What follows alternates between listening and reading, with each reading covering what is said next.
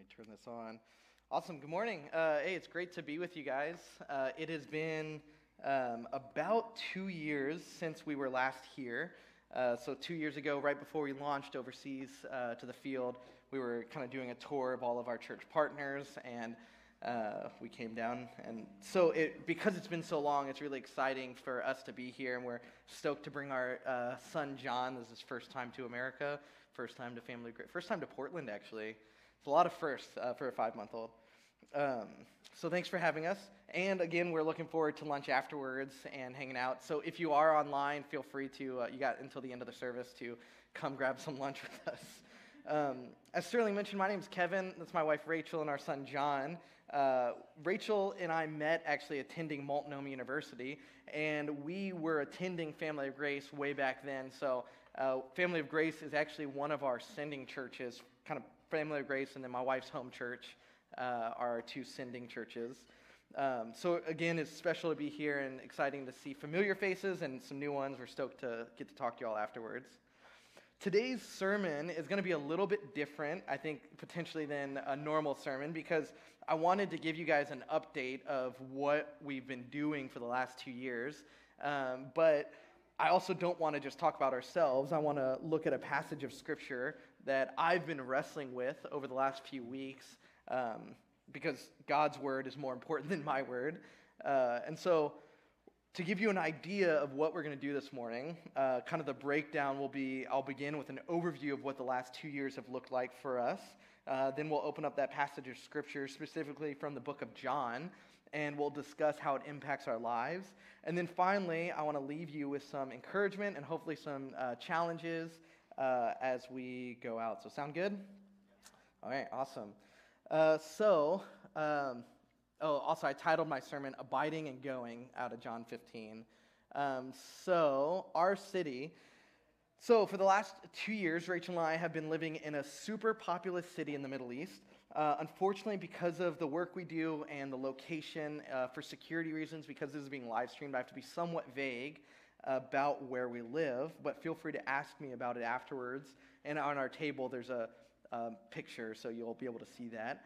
Um, but I wanted to give an idea of the size of the city we live in. So, uh, and I wanted to kind of compare it to Portland.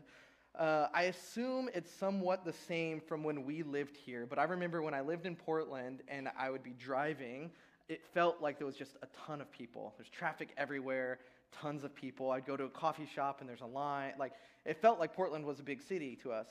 Uh, according to the 2020 census, the Portland metro area, so that includes Vancouver and Hillsboro, uh, has about 2.5 million people spread over six, uh, six and a half thousand square miles. So pretty big, right? That puts uh, Portland metro area actually as the 25th most populated metro area in the nation.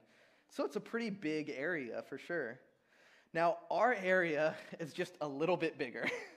uh, spread over just 200,000, or sorry, 2,000 square miles, our population is officially estimated at 15 million people. Uh, but most people actually say it's somewhere closer to 20 million with all the unregistered migrants in the area. So again, Portland being 2.5 over 6,000 square miles, ours is 20, 20 million over 2,000. So it feels very populated in our city. our city is huge. Um, and the makeup of our city is primarily the locals, obviously, but there's a huge refugee population as well, all from all over the Middle East. Uh, and of course, the majority of these refugees are Muslim.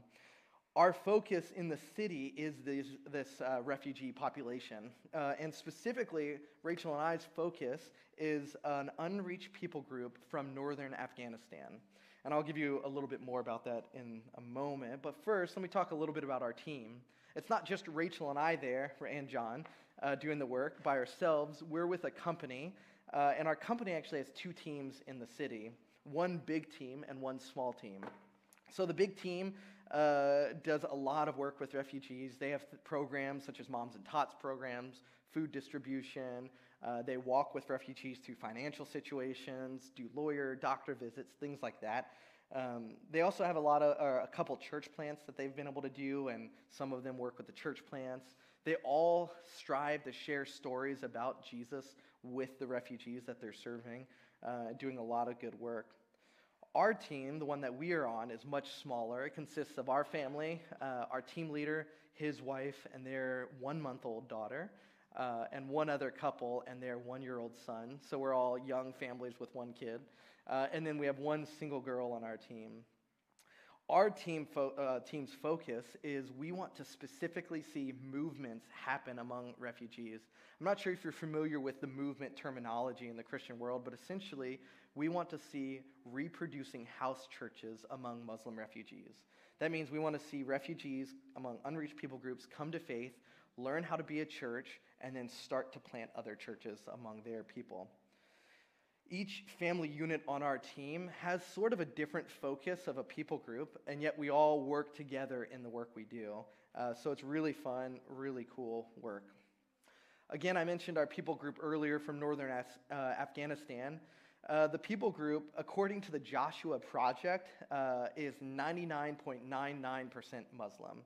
Uh, that means it's extremely unreached. In fact, uh, I personally only know of four believers out of the entire people group in the world.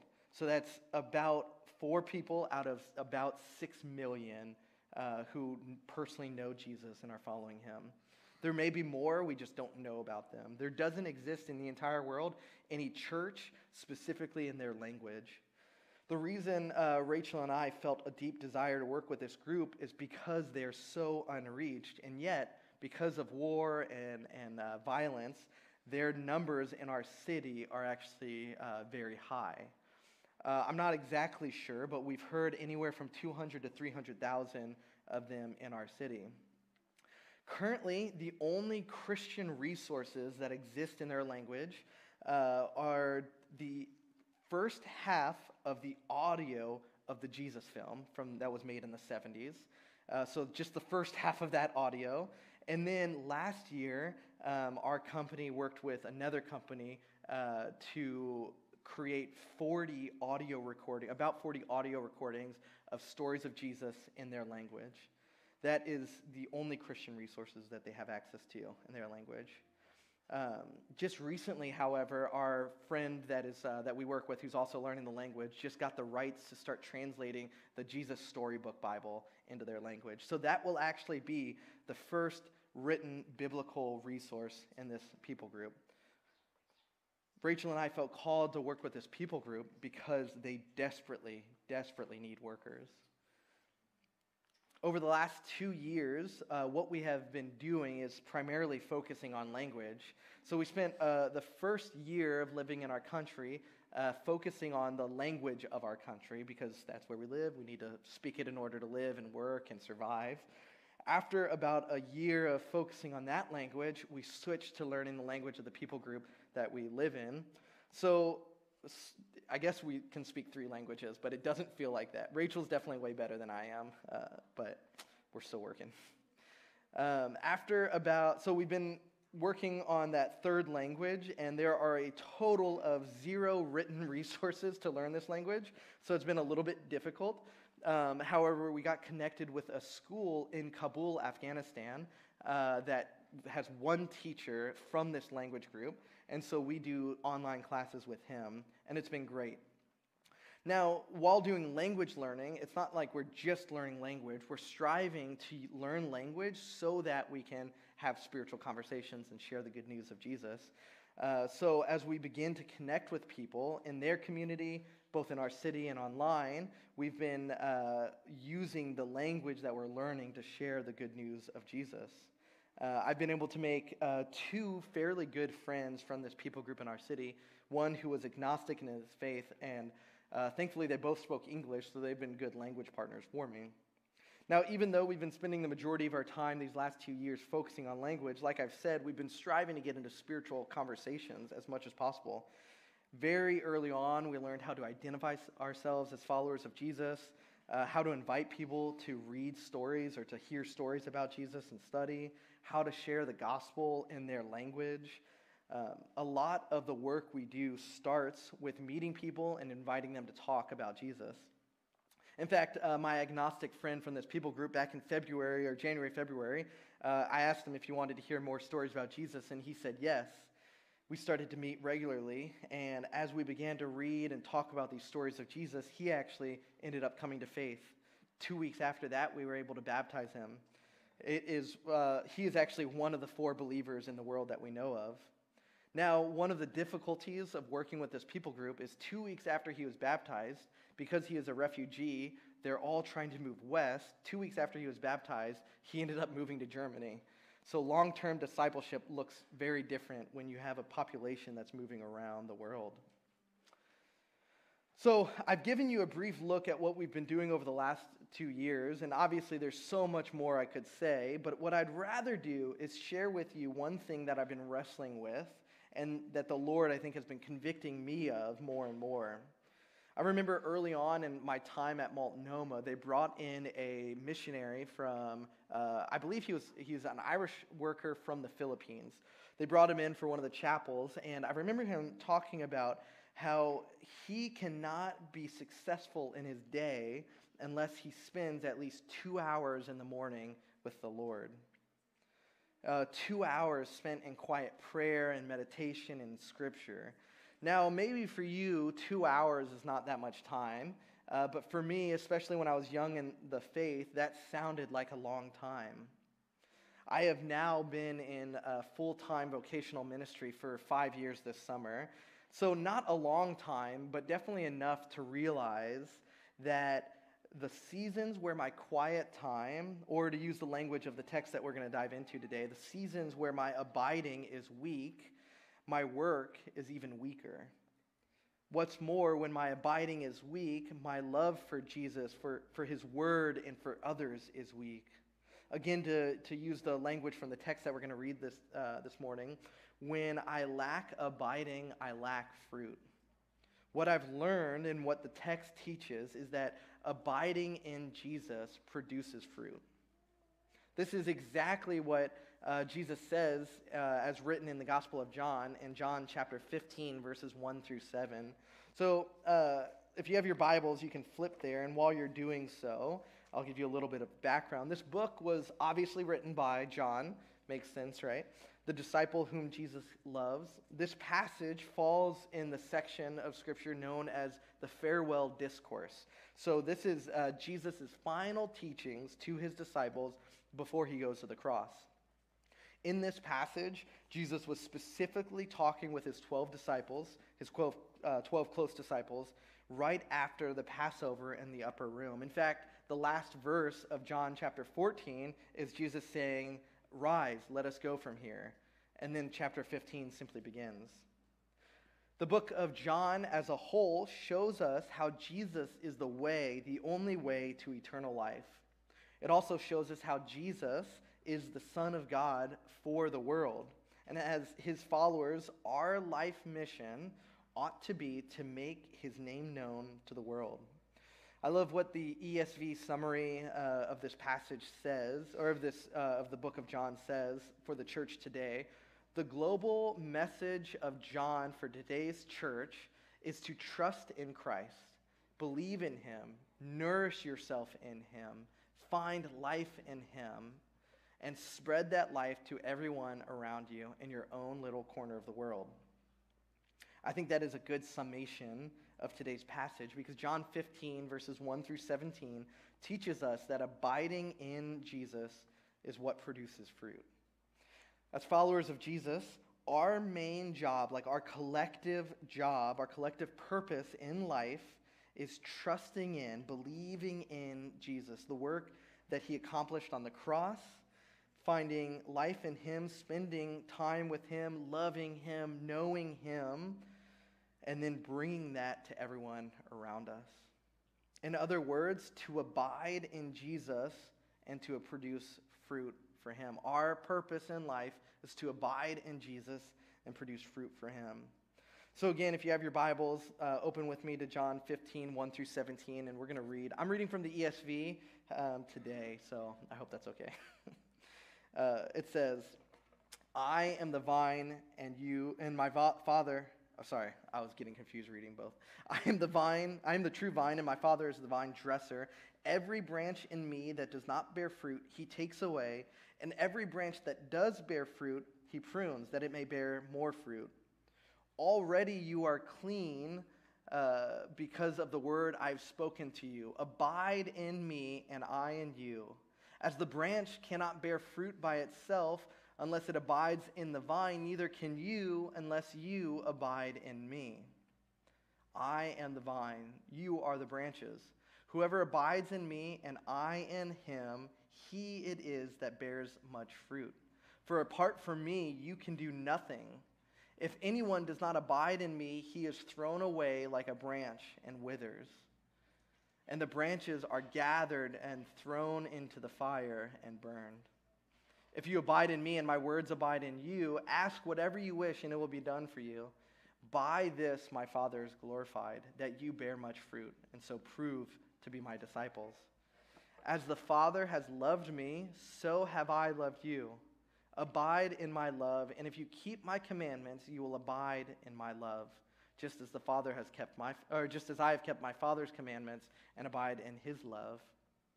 These things I have spoken to you that my joy may be in you, and that your joy may be full. This is my commandment, that you love one another as I have loved you. Greater love has no one than this, that someone lay down his life for his friends. You are my friends if you do what I command you. No longer do I call you servants, for the servant does not know what his master is doing, but I have called you friends. For all that I have heard from the Father, I have made known to you. You did not choose me, but I chose you and appointed you that you should go and bear fruit, and that your fruit should abide, so that whatever you ask in my name, he may give it to you. These things I command you, so that you will love one another. This is the word of the Lord. As I, break, uh, as I was breaking up these passages and preparing for this, I saw, saw three main sections. And so, what we're going to do is we're going to take time looking at the sections and, and seeing how they apply to our lives. The first section uh, is the roles and responsibilities that we see in verses 1 through 4. Now, uh, Jesus is using, and this is a pretty famous passage, you probably have heard a lot of things about this. Uh, he's using horticulture language to talk about faith and life. Uh, ultimately, what the text is already showing in these first few chapters, or first few verses, is that abiding in Jesus is what produces fruit. In verse 1 and 2, Jesus says that he is the vine and the Father is the vine dresser, that he that, that is that the Father is the one taking care of, cultivating, pruning the vines. The branches are you and I, we're the disciples. And, and what the passage already tells us is that there are two types of disciples unfruitful uh, and, and fruitful. There are two different types of followers of Jesus those who are producing fruit for Jesus uh, there are some of us who are follow Jesus and who, whose, whose lives are marked by fruit. And there are some of us who claim to follow Jesus, and yet our lives don't actually produce anything. I recently found a guy on Instagram who uh, honestly just looked really cool. He had a, a cool Instagram page. And uh, what I mean by that, he has a beautiful family, uh, really into like personal health and fatherhood. Uh, he has a ton of cool tattoos and a sick mustache. He honestly looks like a guy who would just be like cool to hang out with. Uh, as a new dad myself, uh, I appreciate the posts he, he posts about fatherhood, and uh, he has three little boys. Anyway, as I was looking a little bit more into who this guy was, I was so bummed to find out as he was describing his background how he said he grew up in the Christian faith, grew up in the church, but had since walked away. It's an unfortunate reality that most likely all of us know people like this who grew up in the church, who claim to be followers of Jesus, and yet have walked away. I think the issue here uh, is that we see people who confuse attendance or even self identification with actual salvation, with actual true belief. Their lives are not necessarily marked by true fruit. Rather, they are actually still dead in their sins. And what we see Jesus say in verse 2 is that the Father actually comes along and he removes those branches. Now, on the flip side, for the branches, uh, for those branches producing fruit, what the Father does is he comes along and he prunes those branches. That is to say, he helps them to produce more fruit. God will refine his children so that they can produce more for him. Now, I'd like to briefly discuss what I think Jesus here means by uh, using the word fruit. I believe fruit has less to do with the stuff that we do, although that's obviously important. I think it has more to do with the faithfulness, our faithfulness to the vine.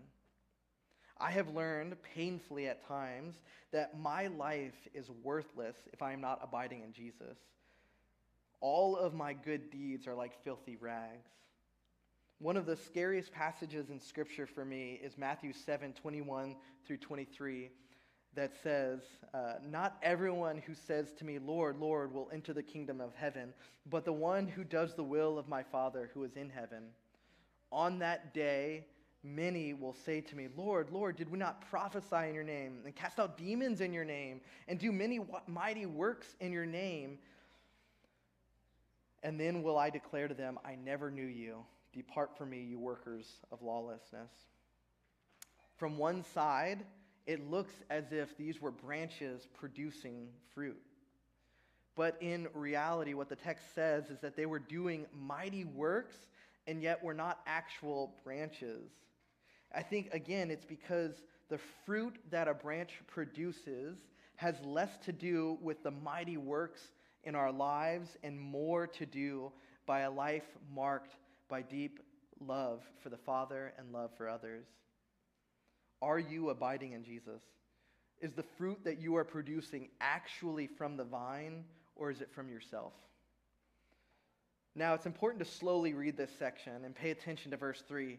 Jesus is not saying that the Father removes branches just because uh, they are not producing fruit, as if to say that we are saved by our works and kept in the fold based on how good our lives are.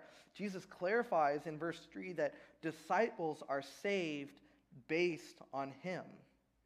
Our works are an outflow of our salvation, not the other way around. The branches that are removed are people who claim to be followers of Jesus and yet whose lives have, are, are not actually in the vine, who, who are not actually, haven't actually repented and be made new. The responsibility of the branches is simply to abide in the vine, and the natural outcome of that abiding is fruit. For it is abiding in Jesus that produces fruit. Our fruit doesn't help uh, doesn't lead to our abiding. It is our abiding that leads to fruit. So, what sort of branch are you? This section begs that question for each of us here. What sort of branch are you? Are you a branch producing fruit, or are you a branch merely by name? The next section we see is the obligations and the outcomes in verses 5 through 8. Uh, in the section, uh, as mentioned earlier, Jesus is clarifying that branches ought to abide in the vine, which will naturally lead to the outcome of fruit. Abiding in Jesus produces fruit. In fact, what we see is that apart from Jesus, we can actually do nothing. The consequences of not abiding in the vine is that we will be cast out. The consequences of abiding in the vine is that we get to join in what God is doing. We get to prayerfully ask God, and it will be done. And that is abiding and fruit that glorifies the Father. It is, this is the actual fruit that proves our faith. It proves that we are disciples. It is abiding in Jesus that produces fruit that glorifies the Father and proves our faith. Now, it's, I think, again, important to note that this section is not teaching us that if you are a Christian, we get to treat God, we get to treat Holy Spirit as some sort of cosmic genie that gives us unlimited wishes. That's not what Jesus is saying here. And yet, sadly, if we're honest, many of us, uh, maybe at times in our life, uh, by our action, prove that our belief is that I can ask God for anything and He'll give it to me. I think a better view of the text here is one that gets at the heart attitude of the disciple who is remaining in and abiding in God's word. If our hearts are actually abiding in Him and, and truly uh, for the things of His Word, then the things that we will naturally be asking for are things that are inclined with His will and that will glorify His name. For instance, our team in, in the Middle East regularly gets together for prayer. On average, at least three times a week, we get together for prayer. And the things we pray for, we strive to, to not pray for things that are inwardly focused about us or selfishly to, to make our lives better. Rather, we are praying for hearts to turn, for people to repent, for movements to happen. Why do we pray like this? Because we believe it is what is in line with God's will. The things that we are asking for are things that we believe would glorify God. And we pray it in faith that God would hear us and answer our prayers and bring many to faith. Not so that uh, our partners think that we are something special, but so that God would gain more glory. The fruit that we want to see is fruit that would glorify the Father. In this section, it begs the question for each of us here today what are you praying for? Are your prayers in line with God's word? And are your prayers ultimately for his glory? The third section we see is a Christ likeness and commands in verses 9 through 17. Now, I'll be honest, there's a lot here, and I, I wish we could dive deep into it, uh, but unfortunately, time doesn't allow for that. But in this final section, uh, we see Christ modeling things for us and commanding us. Jesus tells us that he's modeling how to love and how to obey in the way that he loves and is loved by the Father, in the way that he obeys the Father's command. You see, it is through keeping Jesus' commands that his followers abide in his love. It's this obedience that will naturally lead uh, to being full of his joy and will naturally lead us to love others. It is in, in this section that we see that his commands are summarized ultimately in love.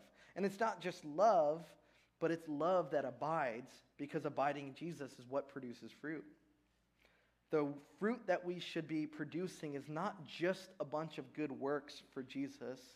The fruit that we should be producing is a deep love for the Father and a deep love for others. A love that is ultimately modeled by Jesus. This should remind us all of Matthew 22, 36 through 40, the, great, uh, the, the greatest command, right? Teacher, which is the great uh, commandment in the law? And he said to him, You shall love the Lord your God with all your heart, with all your soul, with all your mind. This is the great and first commandment. And the second is like it you shall love your neighbor as yourself. On these two commands, commandments depend all the law and the prophets. Obeying the Father's commandments begins with and is marked by love. We also see in this section friendship modeled. Great love is proven through the sacrifice of a friend. Jesus modeled this perfectly when he died on the cross for the sins of those who uh, follow him and, and for, rose from the grave, conquering death and making a way for us all to be reconciled to the Father. Again, I think it's important to note uh, that in this section, the word friend in this context is not the same as me and my best friend, right? In that level of friendship, it, it equates sameness or equality. Here, friendship uh, rather means that our status is changing. I love what D.A. Carson has to say about this. He says, The distinction Jesus draws between a servant and a friend is not a, the distinction between uh, obeying and not obeying, but the distinction between not understanding and understanding. The friend is let in on what is going on. This understanding stems not from superior intelligence or, or trained mental acuity, but from revelation graciously bestowed. Jesus himself makes known to his friends everything that he has learned from his Father. That is, Jesus is making us friends. In that Jesus is making us friends, uh, it's, it's an amazing thing because he is not making us equal, equal with himself. Rather, he is showing, and as the text says, how his disciples are no longer servants kept in the dark, but get to be brought in on the plan, get to be brought in on God's plan for the world. He is making his Father's will known to us. Now, I want to pay special attention to verse 16 because there's a lot in it. Many believe that if they get to, uh, many believe that they get to decide for themselves whether or not they want to be saved. Many say that salvation is a gift and all we have to do is accept it. What I think is a better way of looking at our salvation is that Jesus saves us, He chooses us, He appoints us, and we, through our abiding in Him, respond with love and obedience. We are not the active agents in salvation, rather, we are the ones simply responding. Jesus actually chooses his disciples. He chooses us and appoints us to know him, to love him, to abide in him. We are brought close, and the truth is revealed to us. We are chosen and appointed to then go and bear fruit through abiding in Him, and ultimately with the help of the Father and the, the Spirit. This truly is good news for us. So, so, why does Jesus save us? Well, what does the text say? So that we should go and bear fruit. And it's here where I want to focus even more uh, in on what does Jesus mean here by the word go? Now, some scholars make the connection to the go here to the Great Commission. And, and as if Jesus is saying uh, something along the lines of the Great Commission, where he commands his followers to go to the nations.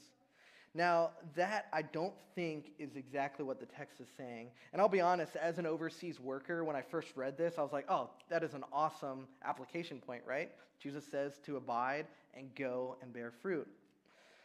And so in my initial reading, I wanted to make that connection, but I think uh, that, that, um, that doesn't actually line up with the text as well. So in the Greek, uh, and I won't go super deep into that, but because uh, there's probably a lot of y'all here who are smarter than me, uh, but this go and the go and the Great Commission are actually two different words in the Greek. When Jesus here says that he appointed us that we should go and bear fruit, what I, what I believe he is saying is that as we go about our everyday life, we should be marked by good fruit. The theologian Henry Alford says uh, the word Oh, you know, I might have skipped that part. My bad. Uh, but he says the word go probably merely expresses the activity of living and developing principle, not the missionary journeys of the apostles, as some has explained it. In other words, the go here in this passage is not a special situation of certain individuals going. Rather, it is for all believers of all time to, in all things, go and bear fruit. Why does that matter? Well, I fear that many of us in the church, maybe many of you sitting here today, may believe the lie that to share the gospel, to, to produce fruit, to go out and tell others of the good news of Jesus, is the task of those uniquely called into full time ministry that it's up to the pastors, the elders, those who have gone to Bible college or seminary, those who lead or host home groups to share the gospel, but not to you. Brothers and sisters, that is a lie from the enemy. Who should be going and bearing fruit? Any of us who claim to follow Jesus if you follow Jesus, if you have repented of your sin and believed in his name, if you've believed in the message of the gospel of Jesus, that the, the perfect Son of God who lived a sinless life and yet was given up to die on the cross for our sins, and who rose again three days later, conquering sin and death and making a way for humans to be reconciled with the Father, if you have believed that, then here we see that you should be going into every new day, every interaction, ready to abide and bear fruit in all that you do. Finally, Jesus, in the very last verse, reiterates that all of this comes back to love. Theologian David Gooding says the point and purpose of the preceding commandments is this that you will love one another. Love of God should naturally lead us to love one another. And here again, we see that the fruit of our, our, of our abiding produces is love. Is your life marked by love? Is your life marked by love for the Father, love for His Word, love for the Son, love for the Spirit? Is it marked by love that then flows out into everything you do? This section begs the question for each of us here today are we obeying His commands? Are you full of His joy? And is your life marked by love for God and love for others? Have you been chosen and appointed? And are you going and producing fruit? Are you abiding in Jesus? Because it is that abiding that produces fruit. In some ways, this passage is extremely simple. Abide, abiding in Jesus produces fruit. And in other ways, it's very complex. It's complex in that it brings up questions uh, such as uh, can followers of Jesus, can, can branches, uh, can true branches be cut off from the Lord? In other words, can a follower of Jesus lose their salvation? How does it work that Jesus chooses his disciples and that they don't choose him? In other words, what's the role of election and, and free will and all of that? This passage can be very complex, but at the same time, the passage is very simple. In that, it ultimately illustrates, regardless of our theological views, that abiding in Jesus produces fruit, and that we should be able to look at our lives and see whether or not we are producing fruit for the Lord. This passage shows that followers of Jesus must abide in him like a tr- branch abides to the vine.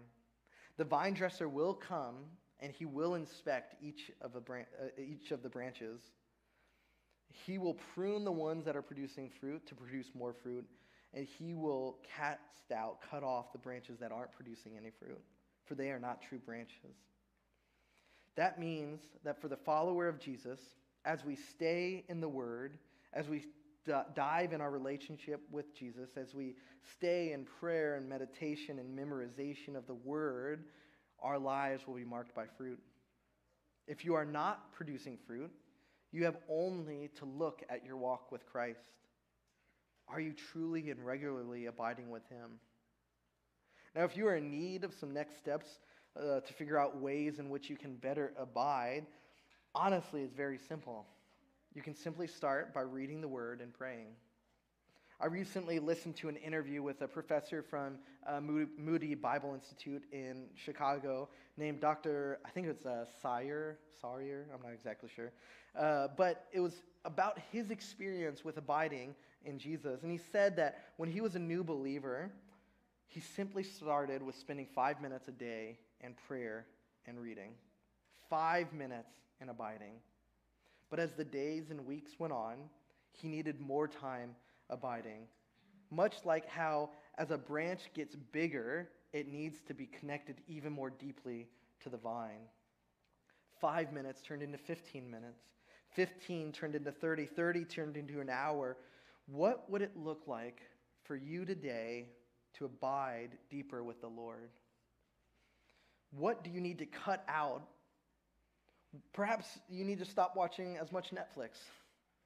Perhaps you need to spend time uh, in the morning. Perhaps like you are like me and you need to delete social media so that you can spend more time in the Word. Perhaps you need to wake up 10 minutes earlier before the kids to read the verse of the day on the Bible app. I think if we're honest with ourselves, many of us know what we need to do. And it's actually really simple. We need to abide in Jesus because that is what will produce fruit. And that fruit will be eternal. And that will be the fruit that glorifies the Father. Regardless of the complexities of this passage, what is clear and simple is that abiding in Jesus is what produces fruit. Not my actions uh, outwardly, not the good works, not the show that I put forth. It's my abiding in Jesus that is producing fruit. Abiding in Christ, obeying his commands, that is what proves our faith in him. It is what shows the world that we are followers of Jesus and that our salvation can only come through him if we want to see unreached people groups in Afghanistan and in the country we live in, if we want to see the, the streets of Portland changed, it must come through followers of Jesus deeply abiding in him. Because through that, the fruit that it produces will be eternal and glorifying the Father, making more sons and daughters of the High King. Let's pray.